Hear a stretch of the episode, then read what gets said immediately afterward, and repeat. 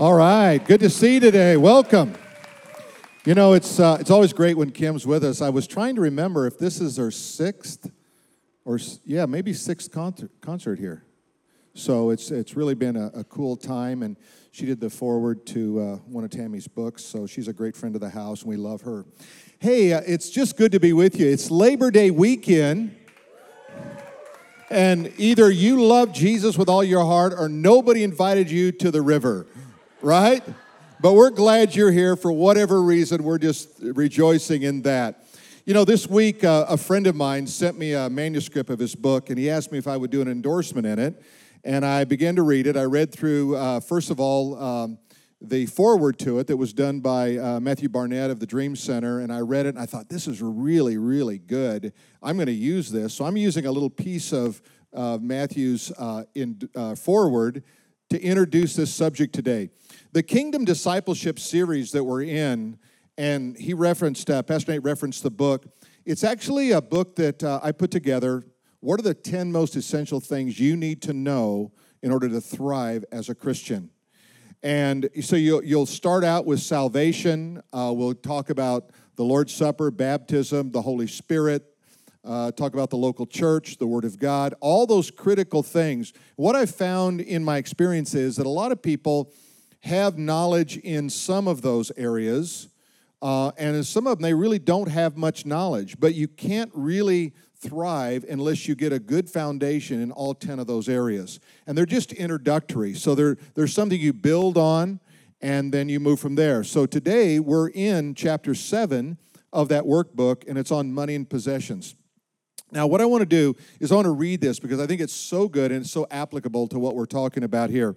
And again, this is the uh, foreword that was done by Matthew Barnett. He says, The marketplace today can change the world for God. Now, if you're out here in the world working, you're the marketplace.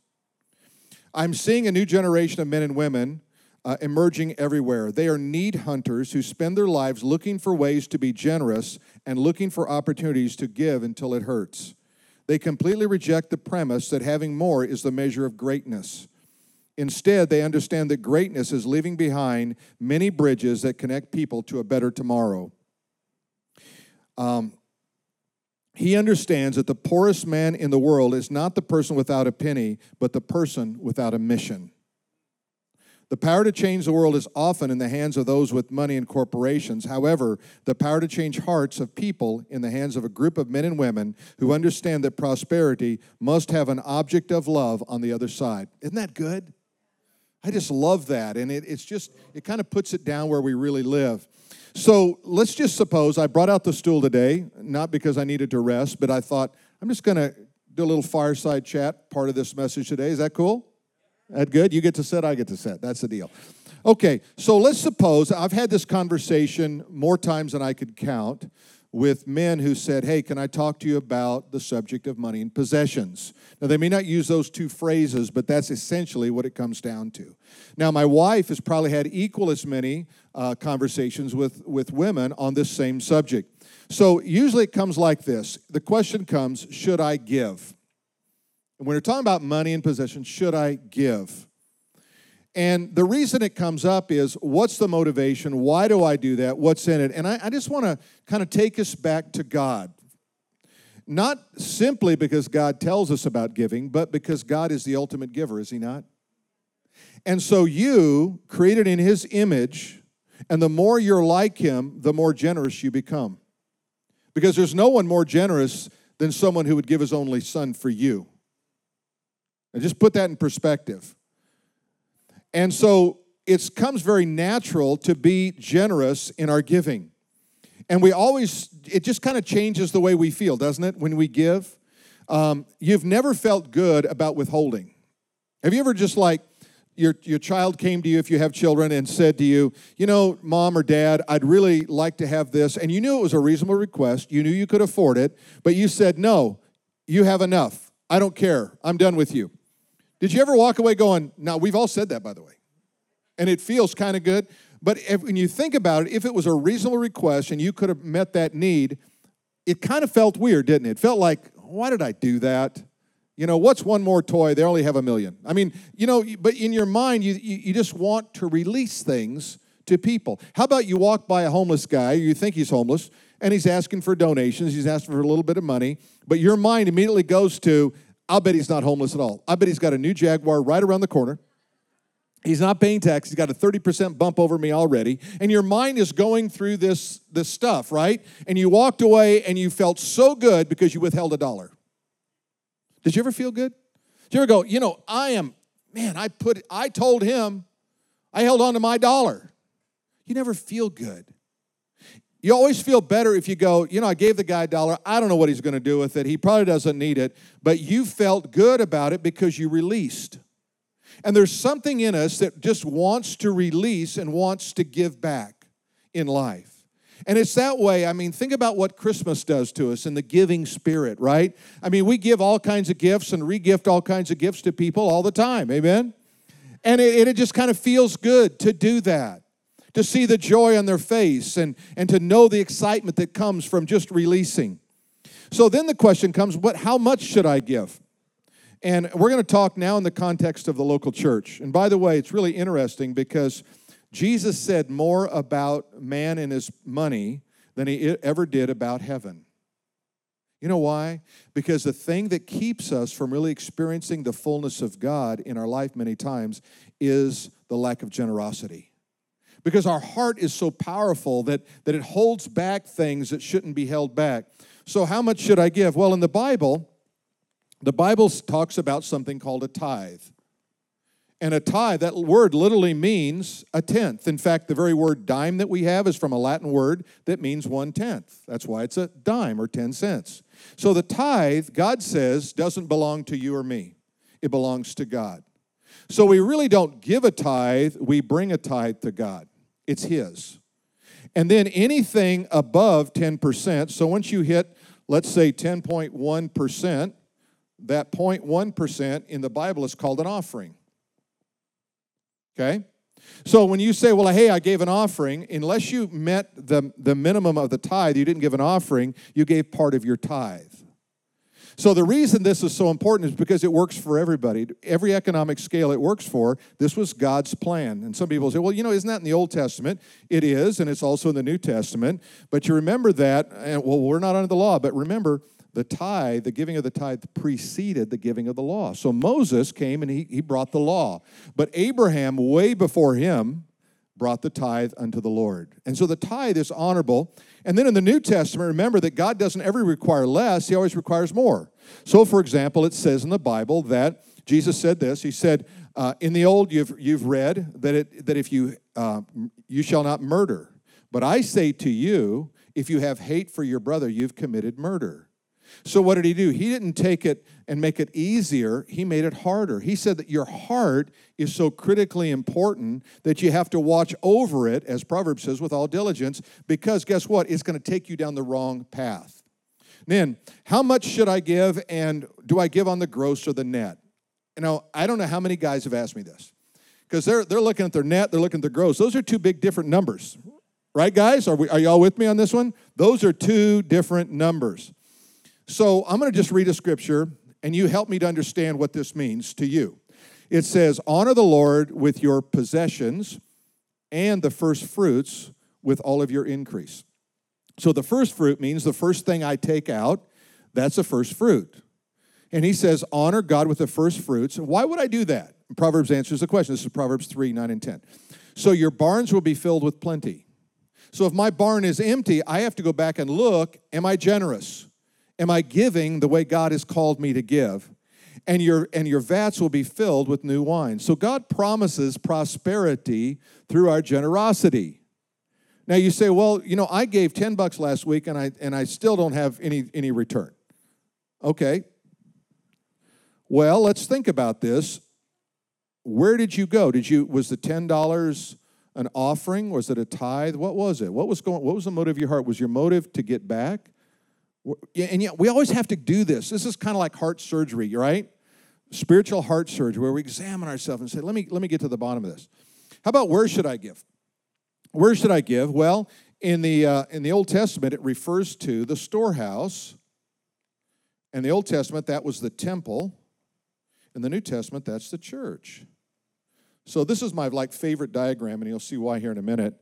Um, the average Christian in America gives about 3% of their income. And what that means is that some are giving 10 and more, and some are giving zero. Okay? But if I'm gonna, if I'm really gonna take the Bible seriously, if I believe the Bible says that Jesus rose from the dead and um, and died for my sins, why would I not believe what he says about this other stuff? You see, why would I say, yeah, I know that's true, but I, you know, I'm getting to heaven, so that's good. I'm good. I'm cool. All right, but but here's here's what happens. We take this. This is going to represent our tithe right here, 10%. And here's how most people operate. They say, you know what? I'm going to give the church about 2%. I'm going to give my brother in law 5% because he won't work and my wife is all over me on this. And I'm going to give 1% over here to the homeless. And you can just kind of fill in the numbers and kind of imagine what might happen here. So, what they do in their mind, what we do in our mind is we justify look how much I give. But remember, the promise of the blessings, Malachi 3, is based on the tithe going to the storehouse. Anything above that is an offering. So, um, I'm, I'm really feel blessed because when I first came to faith in Christ, the, uh, the person that discipled me talked talked to me about the tithe and what does that mean and and as she began to tell me about this i thought well it made sense to me right because and i wasn't i was a college student so i wasn't making a lot of money so it wasn't we weren't talking a lot of money I, I didn't even everything was gross in my income there was no net you know what i mean it was just like that's all i get right but but so learning how to take a tenth a tenth out of every dollar my whole life. So from the day I was saved until today, there's never been a dollar that I've earned that I've not given at least 10% out of that dollar. And it was because I learned early and I began to practice and I began to see how God would work. And my wife and I were talking this morning. I said, you know, we should probably write a book on this subject because we have so many examples throughout a lifetime of what how God comes through in, in some amazing ways. And one of the things that's just been so impressive to me over the years is the men and women of the faith who went out there and they worked all day long.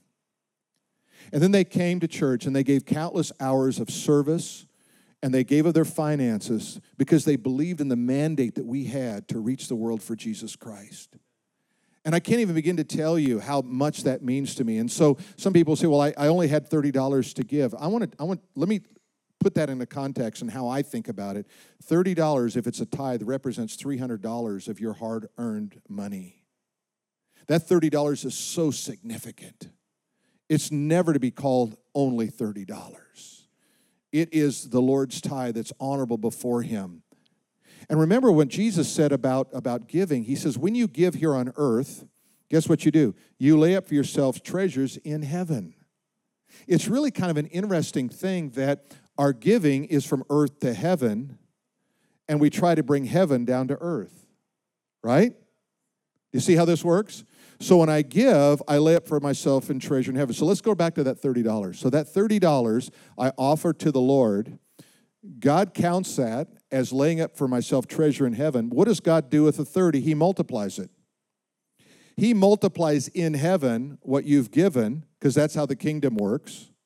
And then he brings heaven to earth and he multiplies it down here on earth.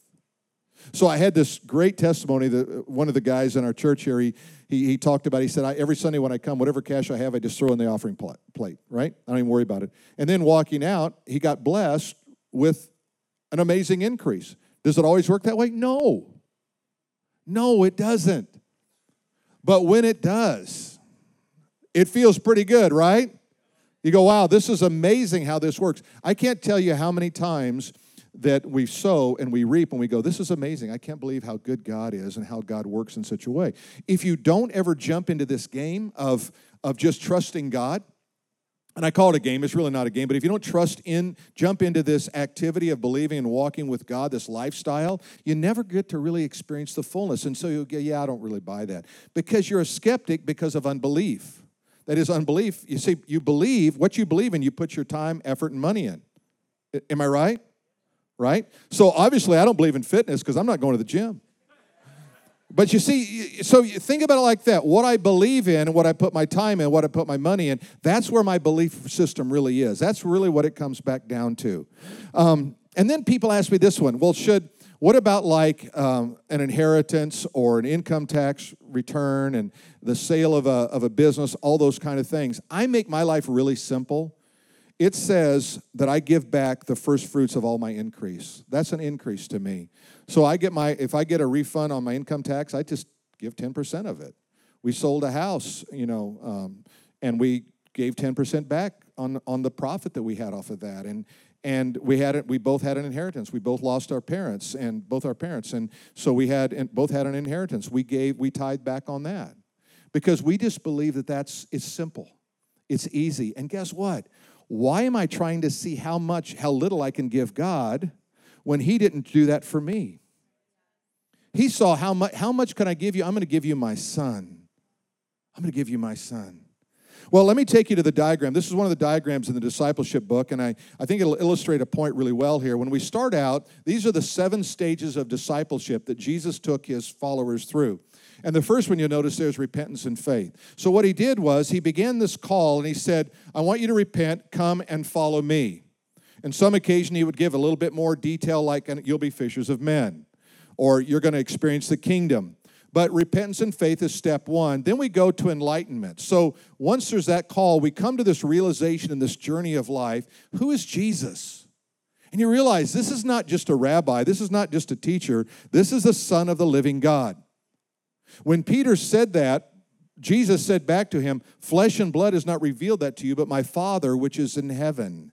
So the revelation of who Jesus really is comes from the Father who is in heaven by the Spirit of God. Now, notice we get to the next one participation in ministry. So once he's been, the disciples had been with him a little while, now what does he do? He begins to, to get them involved in doing ministry. And there's a key that works in the kingdom that is, we belong and then we believe. When I feel loved and accepted, when I feel like I'm a part of that community, it's easier for me to believe. What Jesus did was he pulled his disciples and, hey, come follow me, guys.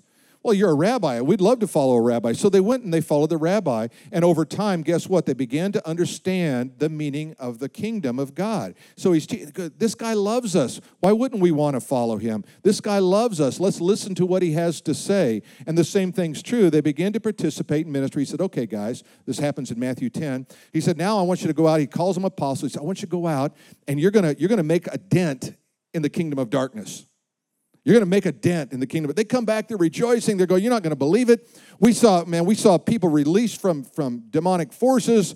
And Jesus, he's smiling. He goes, Yeah, I saw Satan fall from, from heaven. But let me tell you something rejoice that your name is written in the Lamb's book of life. He always went back to the foundation piece. That's what it was all about. But now, step four, and this is where it comes in giving. You really can't hit this development of leaders, level four, until you understand generosity and stewardship of what God's given you. Because now all of a sudden you go like, if I'm going to go to the next level, I've got to believe that all of the Bible is true and not just the parts I want to be true. I got to buy into this thing. I got to I got to sell myself into this. And so now I go to the next level and I consecrate and I evaluate reevaluate myself and I and I begin to think about how do I separate myself out from the thinking of this world and my own thinking so that I can think the thoughts of God.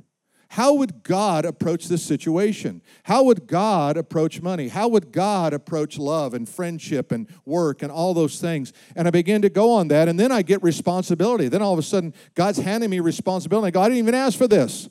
No, God gave it to you because you'd proved yourself faithful. And then, world vision, you begin to say, What I'm doing here, I could do anywhere. I could do everywhere around the world. This is amazing. And your eyes just get bigger to what God is up to. Now, what I want to do is I'm going to take you through some real life stories in the Bible. And, and these are, I've never uh, really spoke on these outside of the context of the seasonal times of year that we typically look at, which would be Easter for most of these. But I want you to just kind of, they're refreshing because we're going to talk about Joseph of Arimathea and what he did to, to, to carry and minister to Jesus. So here's the first point I want you to really grab is that every one of us need to take responsibility for the body of Christ.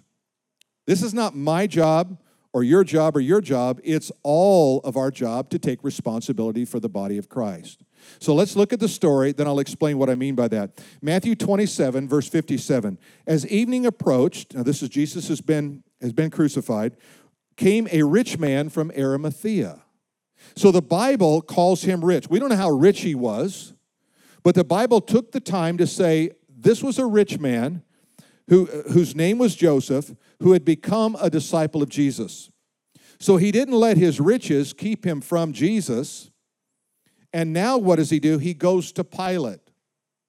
Pilate, the governor, has got all this authority and all this power. He could tell everybody no, but Joseph was so well connected, I'm going to think either politically or financially or socially, that he could go walk into the governor's office and he could make a request like this I want the body of Jesus. And Pilate ordered it to be so. Yes, you can have the body of Jesus. Now imagine that kind of clout walking in to the governor's office. I'm going to assume maybe even unannounced. He asked for the body of Jesus. Pilate ordered that it be given to him. He said, I'm going to make this an order, a declaration. This is going to be fixed in law. No one will argue with you. Don't you worry. You have the power of Pilate, the governor. So he was a man of clout, he was a man of wealth. And it says that Joseph took the body, wrapped it in clean linen cloth, and placed it in his own tomb that he had cut out of a rock. Now, this wasn't your average kind of a tomb. This was a solid piece of rock that you hired people to go in and chisel out and make it into a tomb. And then they would take a stone, a large stone, and they would put it in such a way that it could be rolled over the entrance so that no one would go in. This large stone would weigh, they estimate, between four and 6,000 pounds alone. So, in this tomb that he had, he had reserved for his own family, he reserved it for Jesus. They estimate, knowing we know the cost of things like this in the first century by reading the, the, the, the, stories from history, and we know that if we put it in today's dollars, it's somewhere between 150 and 200,000 dollars for this tomb alone. Now, little did Joseph know that Jesus was only going to be a renter. Amen. He was going to rise from the dead. He wasn't going to stay there. So he actually he got blessed by getting it back. Now, Imagine this a guy with clout walks in, says, I'd like to give $200,000, my $200,000 tomb for Jesus. That's pretty good, right? I mean, that's a pretty big step. But did you know that Joseph had a good friend named Nicodemus? Remember Nicodemus? He came to Jesus by night. That's why we call him Nick at night. He comes to Jesus by night. I know, bad preacher joke. So, anyway, um, it's like a dad joke. They're all bad. But anyway, he comes to it, and look what it says Joseph of Arimathea and Nicodemus, this is John 19, who first came to Jesus by night, also came bringing a mixture of myrrh and aloe, about a hundred pounds. Now, stop right there. We don't really put in perspective this idea of what's going on here because we think about aloe, you know, something we get after, here in California after a sunburn, right? But think about myrrh because when Jesus was born, remember what they brought him? Gold, frankincense, and myrrh. Do you realize that myrrh, in most cases, was more valuable in terms of its trading and its cost than gold in that century? It was extremely valuable. So, those three things alone were of great wealth. They estimate that what it would take for 100 pounds of this, of this pure spikenard in that day would be somewhere around $20,000. So now, this, this burial is already costing about anywhere between 170 and $220,000 just to this point right here. Think about what's happening here.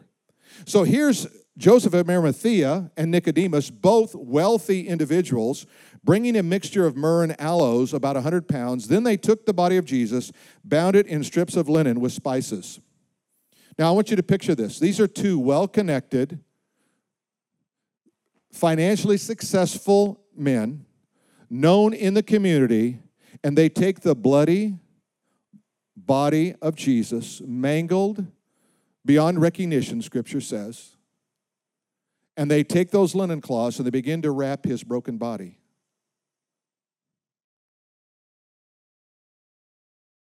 They don't hire somebody to do it, they do it because they had the responsibility to carry the body of Jesus.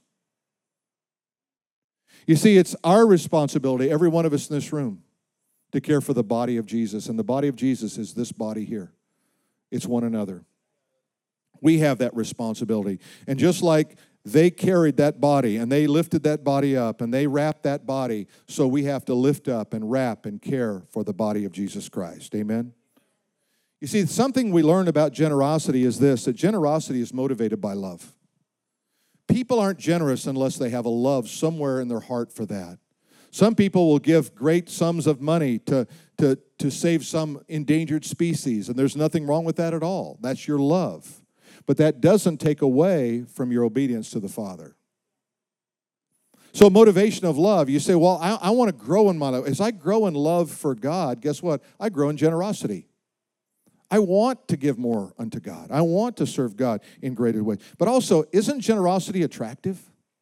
Don't you love to be around generous people? You just get around generous people and you go like, I just love being around generous people. They're just giving all the time, giving, giving, giving, giving. And some people are so generous they make you feel bad, and you start getting generous. Amen. You ever gone out to, to lunch with someone and they bought your lunch? You go, This is good. I like this. I like going out with lunch with this guy. You go out another time and he buys your lunch again. You go, I love going out. We should go to lunch every day. Right?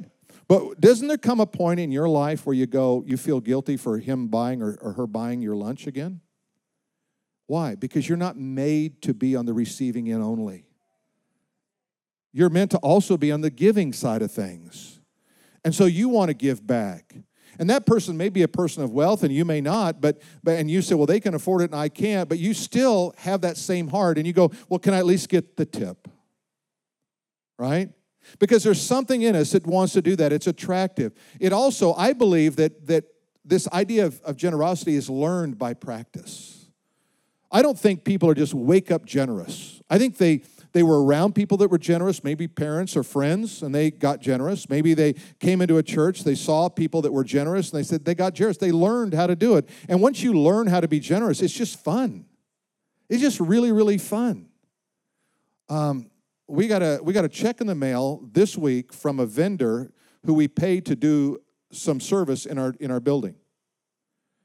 And I'm thinking, why are we getting a check? we paid the bill and they're getting us a check. This is a donation back for the work we did. Thank you very much. I'm going, you just gave the whole money back. I like those kind of vendors. Amen? But now, but now think about that right there for a moment. Who got blessed more? They did. Because guess what? What happens when I when I give with a heart, a pure heart, it's multiplied in heaven. So that amount of money didn't it wasn't just static, it multiplied into a greater amount of money. But then there's also that daily feeling of I did something good. I like I like myself when I do something good. I like myself when I'm generous. I don't like myself when I'm stingy. Right? And so generosity is something we learn, but also think about this. Generosity, and this is another story in the Bible that's just really interesting. When I put all these together, I've never preached on these subjects on this on these individuals like this. So it was just enlightening to me. But generosity releases the anointing. I don't believe that you can really ever experience the fullness of God and be selfish. I just don't. I believe there has to be something in me that just says, I want to be a generous person. Let me show you this. Uh, John chapter 12 and verse 3. Mary took a pound of very costly oil of spikenard, anointed the feet of Jesus, wiped his feet with her hair, and the house was filled with the fragrance of oil. We know what that costs. Whether she got this by an inheritance, whether she got this handed down as a family uh, heirloom, so to speak, it was her future. It was, in today's dollars, about $20,000 as well. So she takes $20,000. She doesn't sell it, right? She doesn't sell it and keep the money and, and give a little bit. She breaks this open. She pours this out on his feet. And I'm looking to go, why the feet? Because the feet aren't the prettiest thing, right? I mean, some of you think you have pretty feet. You don't. They're feet, right? Now, my wife has pretty feet, but that's the only one in the room, okay? But why is it? On the feet, it's the lowest part of the body. It's the, it's the part that encounters all the dirt and the trouble of, of society. It, it, you know, there's just nothing about it. And then she takes her long hair and she wipes his feet to get the excess off with her hair. Now, to put that in context, think about it, ladies, how careful you are about fixing your hair just right. This is not a just right moment for your hairstyle. Now your hair is all gunked up with oil. You're down on this dirt floor. These weren't like tiled floors, these were dirt floors. You're down with oil and dirt on the floor in your hair. It's all gunked up with dirt. And you know why? You know what's happening here is because that generosity doesn't care about how they look. Humility always precedes generosity. She humbled herself there. And what happened was that the anointing, you see, generosity brings humility. Look what it says anointed the feet of Jesus and wiped his feet with her hair. Wow. The anointing comes with the sacrifice. See, the sacrifice was it was very costly. It cost her a lot. But when you give up something, when you sacrifice something, God always brings back more, doesn't He? God sacrificed His only Son on Calvary. Look at what came forth from that. You, you, and you, and every person who's named the name of Jesus, they came forth from that sacrifice. It was very costly, but was it worth it? I say yes, as a recipient of, of the salvation, the love of God. But also, generosity fills the house. It says the house was filled with the fragrance. You know, when you get in a, in a room full of generous people, you just want to be generous, right? I mean, I can't tell you how many fundraisers I've been to where I got caught up in the moment. Next thing I know, I'm raising my hand. My wife's looking me like, what are you doing? I don't know. I just feel so good. I just want to give something. Hey, right? Am I right? You just do. You go, yeah, let's jump in there. I remember bidding on something I didn't want. We were at some auction. Yeah, I'll do. She said, You don't even like to hike. It was some hike. I go, hey, Yeah, you're right. I got to get out of this thing quick. You know, then you're afraid you're going to get stuck with it. But what is it? There's something about generosity when you get in the midst of other people, you just go, I want to be generous too. Hey, guess what? You hang around selfish people, you know, you'll become selfish. You'll find something wrong with everything. You'll find a million reasons why you can't give money, spend money, help someone out because it's contagious. It is very contagious. You see, generosity is a contagious thing. Let me take you to another scripture Luke chapter 8, verses 1 through 3. Now it came to pass afterward that he went through every city and village, preaching the glad tidings of the kingdom of God. Wouldn't you have loved to have been there? Here's Jesus, 12 disciples you're kind of part of that crowd that's following after Jesus. And, and, and if you're a disciple, you're going, they're going, Jesus over here, and he's healing somebody, and everybody's going like, this is amazing, this is amazing. And if you're one of the 12, you're going, I'm with the most amazing guy on earth right now. Right? That's okay. And then there's a crowd following, you know, and they're going, oh man, I wish we could be a disciple. And, and because you're seeing this, you're caught up in this whole thing. And that's the scene. I want you to get the scene. And the 12 were with him. So I, I, imagine this. Here's Jesus, and then there's the 12 guys are walking behind him. They're just like following Jesus. You know, this is amazing, amazing moment. But then all of a sudden, the scene changes. And you look and you go, wait a minute, who are all those women following behind the 12? And the Bible says this look at it. And certain women who had been healed of evil spirits and infirmities. Now, all of a sudden, these women were recognized as women who had been demon possessed in some of those towns they went. They recognized some of these women who had infirmities. Maybe they couldn't walk, maybe they couldn't speak, maybe they couldn't hear, maybe they couldn't see, but they're following there too. Why are they there? Because they're just grateful that they were touched by the power of God. And they're following, and maybe there were dozens of others back there as well that were following. I, I don't know, the Bible doesn't go into say, because the Bible's trying to make a point here. Look at the point the Bible's trying to make. It says, it says, and Mary called Magdalene out of whom had come seven demons. Let me ask you something. If you were possessed by seven demons, somebody set you free, would you be happy? Think about it. Guess what? You were. You were lost and going to hell, and Jesus rescued you from the pit. Amen. He lifted you up out of the miry clay. He put your feet on a solid rock, and He didn't call you a servant, He called you His friend. He called you a son and daughter of the living God. That's what he did for you. And that's what happened to Mary Magdalene, out of whom had come seven demons, and Joanna, the wife of Chuza, Herod's steward, and Susanna, and many others. Now look at this. Others that he doesn't take the time to give their name, but he says, many others, look what they did, who provided for him from their substances. Do you know who paid for the ministry of Jesus? It was these women. Ladies, thank you very much. You, you fueled the kingdom of God with your resources.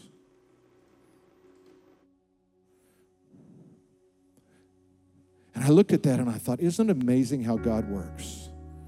And unless you slow down and take a look at some of these scriptures, you don't really get the impact of it, do you? Because you always wonder, how did Jesus, you know, he says, you know, the Son of Man has no place to lay his head, you know, where, you know, will you follow me too? And you think, how did this whole, this thing, this operation can't run on nothing? This Jesus, you know, calling for three years, what do we do here? And then Mary steps up. She said, you know, I'm a, I come from a family of wealth. And my wealth led me into sin and into demon possession. Seven demons inhabited this body. And Jesus called them out in one moment. My wealth is not for me, it's for Jesus. We don't know what happened with these others, Joanna and some of the others, but I, I imagine the same story was there. And for three years, it was their pleasure to fuel the ministry of Jesus because guess what? They had responsibility and they had gratitude as well. You see, joy precedes generosity. When people, when people give reluctantly, they don't get anything out of it. It says that he came and he gave glad tidings, and then you see this unfolding of generosity. And, and so that's why the Bible says he, God loves a cheerful giver. I have never regretted one penny I've given ever, ever. And I'm telling you, I've given money to things I go, that thing went south. But guess what? I didn't give it to that thing, I gave it to God. I gave it with the best information I had at the moment that I had to be generous to God, and God just, God took it and He multiplied it. I've never given to a homeless guy, I regret it. Even though I thought half of them weren't. I didn't regret it because I love the way I feel when I give. I was made to give. I was designed by God to give, to release, not to hold on to. You see, changed lives bring generosity. When you when you stop long enough to think about your life has been transformed and changed by the power of God, can you really, really, really step back and not be generous? Part of your generosity is telling others about what you, what happened. That's generosity, isn't it? Hey, let me tell you what happened to me. A lot of people are hesitant to kind of share their story of salvation because they don't think they have the answers. It's not a problem to not have the answers, it's a problem never open your mouth.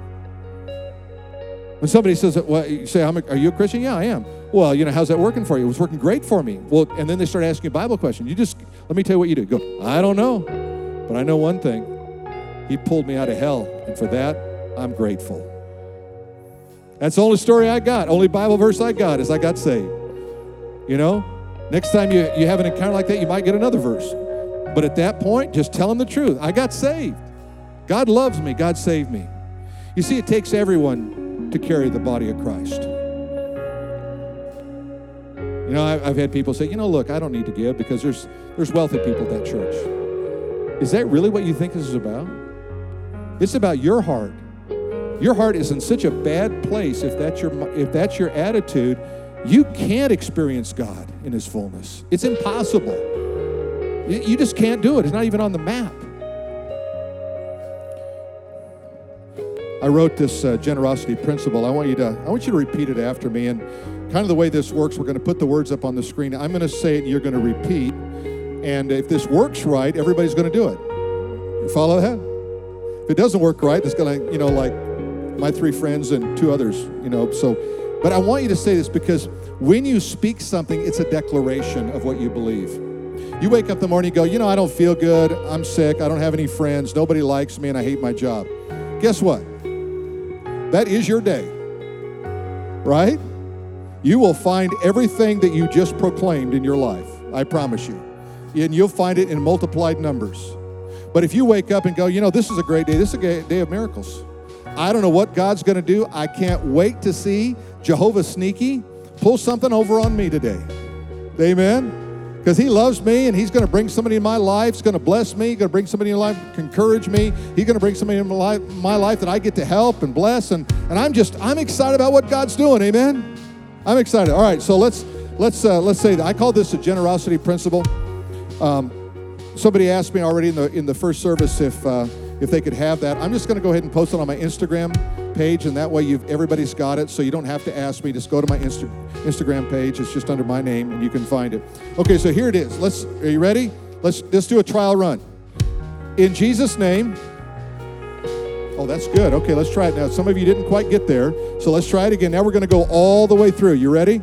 In Jesus' name, I acknowledge God's principle of sowing and reaping. My faith is multiplied and enriched through my personal generosity. God has opened the windows of heaven for me to receive a blessing beyond all that I could imagine. I expect, let's say it, I expect. This is not like a guess. This is not, I hope I win the lotto. No, I expect God to do what God says. So I expect that God will work miracles in my life. I will bless the work of the kingdom that in all ways I may be a blessing to other people. Amen.